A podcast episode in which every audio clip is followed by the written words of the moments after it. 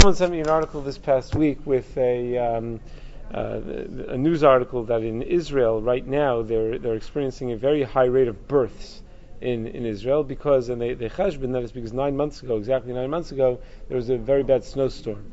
And when there's a very bad snowstorm, apparently uh, nine months later there's going to be a higher birth rate. But it's not only snowstorms that cause that, it's also apparently times of war. And they're anticipating that nine months after this past summer, there's also going to be a very high birth rate. And this is done after nine eleven also. There was a tremendously high birth rate in America after uh, nine eleven, which got me thinking, is uh, is that even mutter? Meaning, is it mutter to have Tashbash Hamita at a time of Milchama? Now, this isn't so nogel l'maisa for everyone here, but it's at least an interesting topic.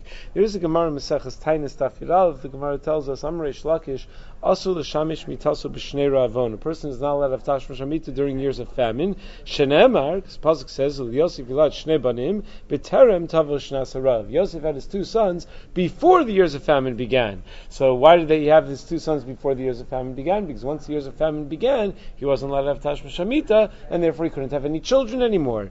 Tana Chashuche Banim Meshamshin Mitosein B'Shnei Ravon.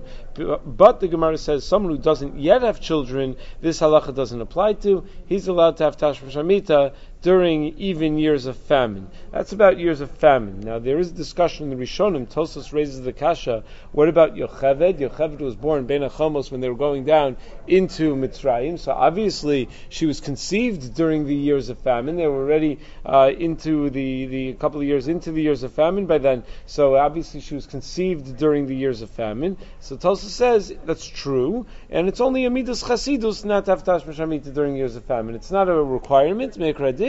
It's a midas chasidus. The Ritva answers that question a little differently. The Ritva says, no, a ra'ah of a famine of Goyim is not a cause for an Isser. Yosef w- wouldn't eat any, Yosef wouldn't have Tashbash Hamita because he assumed that his family was starving back home. He didn't know that they still had supplies to eat. But uh, but the family back home, Yaakov's whole family, they knew that they weren't starving. They knew that it was only other people that were starving, and therefore there was no Isser for them. Nevertheless, the Rambam, in the third paragraph of Hilchos Tainis, Halacha Ches, Rambam writes, Asr lo l'shamish b'taso b'shnei ravon. Not midas chasidus. It says asr during times of famine, tav tashbash hamita. And in fact, the Shulchan Aruch in Siman Reish Mem and Or Chaim and in Siman Tov Kufayim Dalid quotes the Lashon of the Rambam that it's asr, that it's mamish and isr b'shnei ravon. So what does it have to do with us? What does it have to do with war? What does it have to do with anything else? With the other tsaros? The Ramah adds on the spot v'hu adin b'shar tsaros shehem k'ravon, that the same is true with other tsaros that are just like famine. So with the Ramah paskins at a time of tsar, there's an isr of tashbash hamita. So there shouldn't be a rise in the birth rate nine months after a terrible tzara. There should be a dip, in a significant dip in the birth rate after a time of tzara. Now, what's the reason for this isser? Rashi Maseches Tainis writes, because one needs to experience the tzar fully, and we have to feel a sense of tzar when there are people that are starving.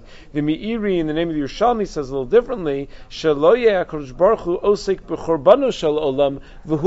that it's just entirely inappropriate that HaKadosh Baruch Hu is going to be busy destroying the world, and we're trying to rebuild the world. The Me'il Tzedakah and the Tshuva in Siman Tov Kuf Nun says, no, different in it's because Shelo Yolid Banim Chalushei Mezeg, that parents who are uh, who are starving themselves are obviously not of the best health, and then what kind of uh, prenatal health is the child going to have? It's going you're going to have a very weak child. Someone's going to have serious health problems. You don't want to do that. So that's why we we we don't uh, we, we don't have children during a time of uh, of famine. Teretz Mima, on the story of Yosef over there in his commentary on Chumash, Teretz Mima writes a different thing. He says, no, when other people are suffering, there's a problem if we're living comfortably while other people are suffering. So even if we're not starving, if other people are starving, we have to make ourselves suffer in one way or another, and therefore the way they did it is by saying that there should be no Tashbash Hamita. But if someone himself is actually suffering, then there won't be any Yisr of Tashbash Hamita because they're already suffering from, from the famine. And he says that explains the Yocheved story.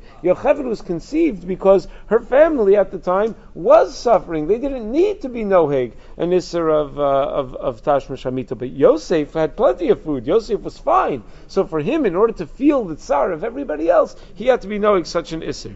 Are there any heterim based on these reasons? It seems that there are plenty of heterim. According to the Torah Tamima, L'chora, anyone who was in sh- within within range of a missile, which was pretty much the entire entire country would not have any Yisr of Tashmish during that time, because they're already suffering, they're already struggling, they're already threatened by the by the Shas Tzara. According to the Mi'iri, if there aren't massive casualties, then maybe it's not called Churbano Shalolam, meaning if the Iron Dome is doing its job as as as as uh, crushing as it is for each life that was lost in the in the in the war, it's it's difficult to call something Churbano Shalolam when the casualty rates are, it's hard to say the words low, but are are relatively low based on expectations of war. According to the Mil Tzedakah, so certainly there would be no concern of Chalushe Mezek that people aren't going to be healthy. Why wouldn't they be healthy? They'd be plenty healthy. It's only in years of famine that they wouldn't be healthy. Now there are other Eterim as well. The the Gemara itself at seven in Shulchan Aruch Paskins, someone who doesn't have children, Chasu Chevanim. What does it mean, Chasu Chevanim? The Beis Yosef and the Bach both understand that it means anyone who has not yet fulfilled the mitzvah of Puruvu. It doesn't just mean you have any children. If someone has five sons, but he doesn't have a daughter yet, so he hasn't yet fulfilled the mitzvah of Puruvu, that's also called Chasu Chevanim. The Taz in Tafkafai Nes of Cotton Bay says, no, Chasu Chevanim means someone who's completely childless, only someone who has no children. So anyone who has any children would be included in the Yisr.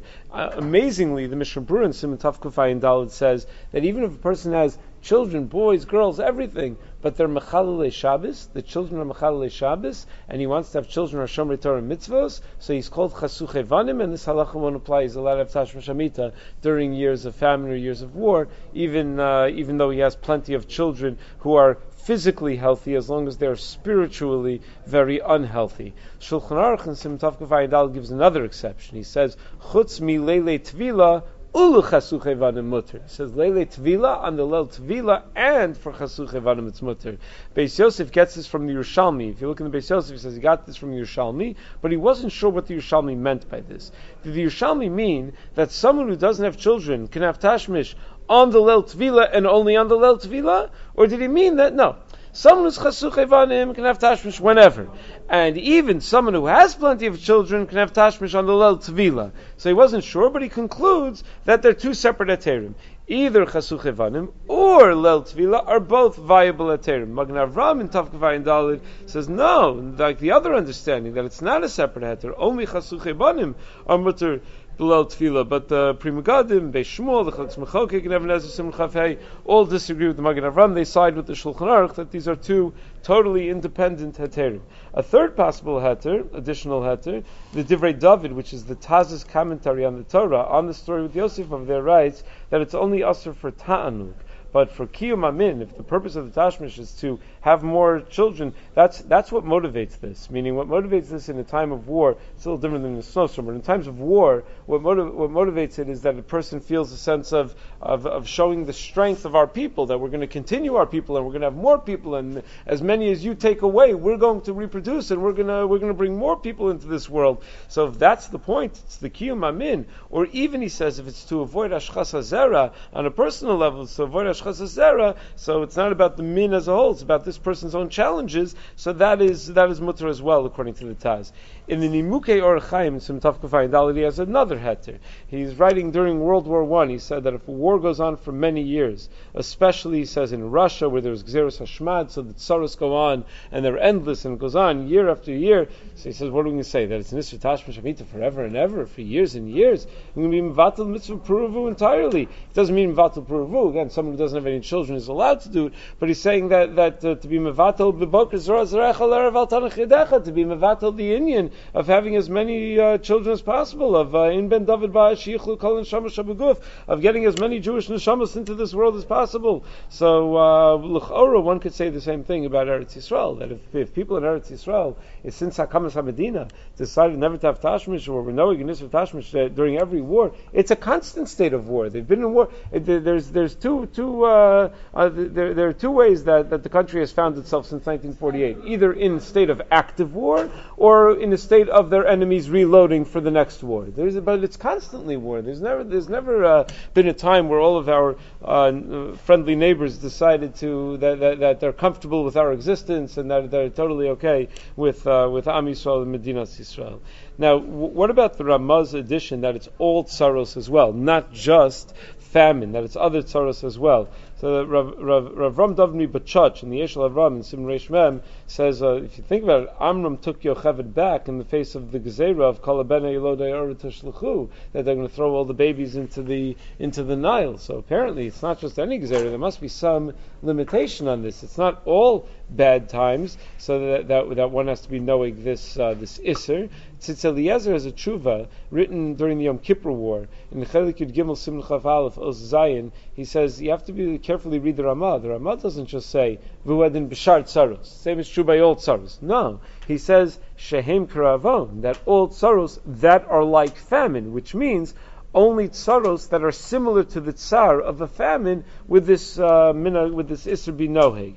In the Sefer al-Stamid Sivkat and Vavi says it includes anything that we would be gozer tainis on, which includes war. But in the Sharei Knesset Ha-Gadol he says no, it's only shem karavon, only things that are like famine, which would mean shidafon, yirakon, chsil, arba. If something's happening to the to the to the crops, if something, if there's uh, they're wind blasted or they they've been uh, struck by by uh, by animals that came and ate up all the crops. Something that has to do with the food supply. But if it's not food supply related, then the whole thing doesn't apply. So the Maskanas Advarim, Tzitz Eliezer Paskins L'Maisa, and I saw Rav Zilberstein uh, in his uh, latest uh, monthly Kuntras that he puts out, also was asked the same shaila about this past war that we just had in Eretz Yisrael, and both of them in La Maskana are Mekel, and uh, the Raya that Tzitz Eliezer brings from a Gemara in Erevin Daf Samach Gimel, that during the time of the capture of the Aron, there is an Isser Tashmish, because the Aron is not in its rightful place, but the Gemara doesn't say anything about the fact that it's also a time of war when the Aron is captured, so obviously you see from there that uh, that during a time of war would not have been alo- uh, enough alone to create such an Isser. Only uh, only famine or something like that, or something similar to famine, would create such an Isser. So the baby boom is uh, is welcome. It's a good thing. It's a good thing to bring as many neshamos into Klal Yisrael as we possibly can, and that Amir Hashem should, as the Gemara tells us, should bring Mashiach closer. The Gemara says in Maseches Kesuvos that Mashiach only comes once all the neshamos have come into this world, so we try to bring as many neshamos as we possibly can.